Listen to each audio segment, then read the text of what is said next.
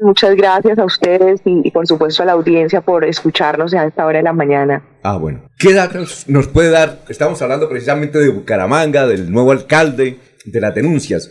¿Qué piensa la gente? ¿Cuál es la percepción de Bucaramanga? ¿Qué datos nos puede dar? Bueno, hay, hay eh, varios, datos muy importantes de esta encuesta de percepción ciudadana. Parte eh, de, de, la información que nosotros estamos mostrando es que hay una sensación muy baja de confianza y este y hay un alto pesimismo ciudadano, así es como recibe la ciudad el nuevo alcalde electo Jaime Andrés Beltrán. Este alto pesimismo pues es, eh, se traduce en esa alta desconfianza en las decisiones de ciudad, es, hay un descontento y una preocupación generalizada que es necesario asumir y transformar. Recordemos que eh, cuando no hay confianza en, nosotros como ciudadanos, pues la inversión económica se hace más difícil, ¿no? El capital humano tiende a salir, las personas tienden a irse también porque no ven oportunidades, esto afecta la competitividad, hay un descontento en temas de inseguridad, de crimen, hay polarización, poca disposición de colaborar, Así que mm, digamos que, que, que, hay unos elementos importantes en los que también debe trabajar el alcalde electo,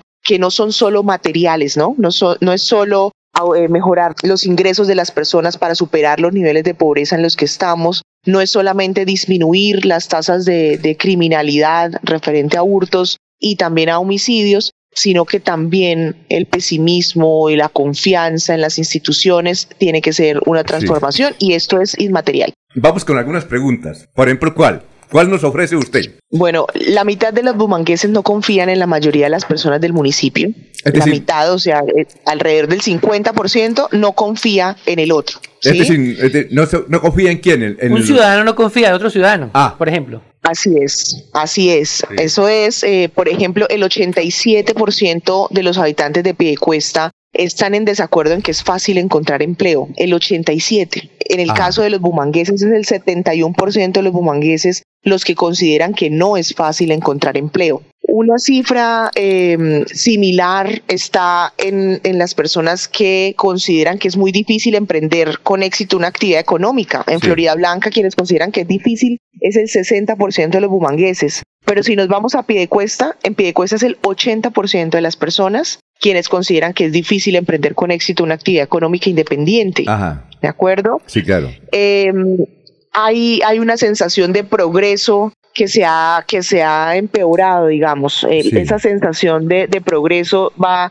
en que solo el 18% considera que las cosas han mejorado en el último año en su municipio, mientras que quienes creen que han empeorado ya está en el 38%. La última encuesta era el 31% de los, de los habitantes del área metropolitana quienes sentían que había empeorado la situación, pero ahora es el 38%. Em, también hay una sensación de pobreza subjetiva mayor. En 2019 esta misma encuesta decía que solamente el 7% de los habitantes del área metropolitana se consideraban pobres. En 2023 ya no es el 7%, sino el 19%. Hmm. Y así, y así digamos que hay más de 80 indicadores que le permiten a ustedes, periodistas, a, a, los tomadores de decisión, pues entender cómo están los ánimos, cómo está la ciudad, cómo se sienten las personas en el área metropolitana y evidentemente cuáles son los retos que tienen que superar en estos próximos cuatro años. Ahora, usted le preguntaron sobre qué piensan de los alcaldes del área metropolitana.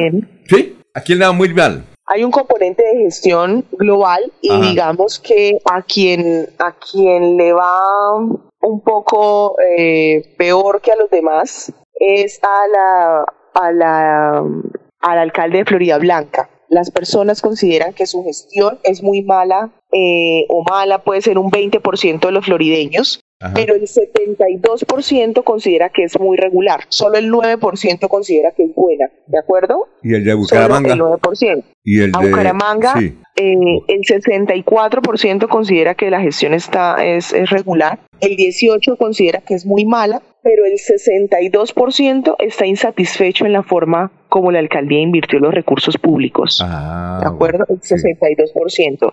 Es esto, ese, ese mismo porcentaje, pero aumenta en Florida Blanca. Es el 68% quienes se consideran insatisfechos por la forma en cómo Florida Blanca. Digamos que Florida Blanca es el, el, que, el que peor le va y luego le sigue Bucaramanga. ¿Y, y Girón? ¿Cómo le va? Girón, bueno, Girón tuvo una situación particular que sabemos que tuvo, ¿no? Más de cinco veces cambió su alcaldesa. Entonces preguntamos en esta última encuesta por Julia Rodríguez específicamente. Em, a ella es la que mejor, digamos, le va porque el 29% de los gironeses eh, consideran su gestión como buena o muy buena. Solo el 15% la considera mala. Eh, el 56% de los gironeses considera su gestión regular y el 42% está insatisfecho en la forma en cómo se invirtieron los recursos durante su administración pero el 44%, que es un poco más alto, no se siente ni satisfecho ni insatisfecho, ¿de ah, acuerdo? ni satisfecho ni insatisfecho. A ver, José. Importantes cifras las que nos está dando a conocer y en la posición de los ciudadanos del área metropolitana, uno entonces se ubica, bueno, pero entonces, ¿a quién le cree? ¿A Bucaramanga cómo vamos? Que entrega una cifra en la cual dicen que los ciudadanos eh, se quejan de que cada día es muy difícil conseguir empleo en, en, esta ciudad, o la administración municipal que publica cifras con respecto a que tenemos el índice de desempleo más bajo del país. Entonces, ¿a, quién se le cree en esa situación? ¿A quién, a, quién corresponde la verdad de la información que están dando con respecto por lo menos en este caso del empleo? Bueno, aquí más que un poco de, que a quién le creemos es que hay que entender que son cifras muy distintas. La primera cifra que saca el DANE eh, mide las personas que están eh, digamos, buscando empleo, simplemente solo esa cifra de desempleo que es tan baja, eh, lo que muestra son las personas que están buscando activamente empleo y no lo encuentran, pero no hacen ninguna otra actividad, ¿de acuerdo? No, no hacen una actividad informal, no han trabajado durante ninguna hora en la semana anterior y por eso es que la cifra es baja, porque en general las personas no que están desempleadas no solo están buscando empleo, también están haciendo alguna actividad para su sobrevivir, ¿de acuerdo? Y por eso es que eh, la tasa de desempleo es baja. Eh, porque no alcanza a medir de manera completa el panorama del mercado laboral en el área metropolitana. Es tan solo una cifra pequeña, una pequeña ventana para entender un componente sencillo del mercado laboral. Esta encuesta que nosotros estamos realizando, que además es representativa, se contrató a una firma encuestadora que se llama Santanderiana, que se llama Eureka Group y que fue y, fue a cada uno de los hogares de la muestra para que esto fuese representativo, lo que evidencia es em, la dificultad que tienen los, los bumangueses y habitantes del área metropolitana de encontrar empleo. Entonces son dos indicadores que se complementan y permiten entender lo que sucede en el mercado laboral. La gente cuando uno le pregunta en la calle, y así lo acabamos de evidenciar en la encuesta, no se siente reflejada en esa encuesta baja del desempleo en Bucaramanga. Y no se siente reflejada porque para ellos nuevamente es difícil conseguir trabajo, hay una alta informalidad, recordemos que la informalidad en Bucaramanga es de casi el 50%, y lo que no nos cuenta la cifra del DANE es que no solamente hay personas que se dedican no a conseguir trabajo, sino que esas personas suelen, para sobrevivir, hacer alguna otra actividad. Así que ellas están contadas es en la tasa de ocupación, más no en la de desempleo. Así que son complementarias ambas mediciones. ¿Algo por, para destacar de esta encuesta?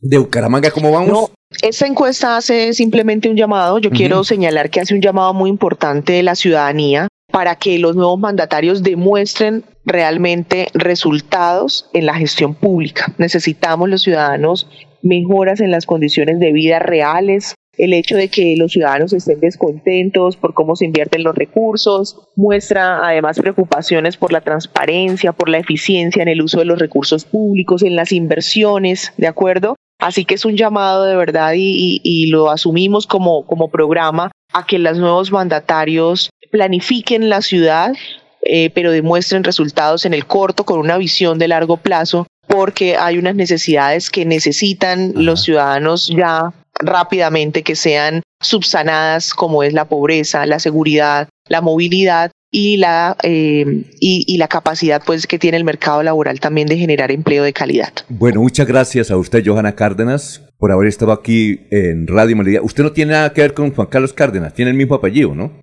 ¿O sí? Tenemos el mismo apellido, pero, ¿No? pero hasta ahí. Bueno, hasta ahí.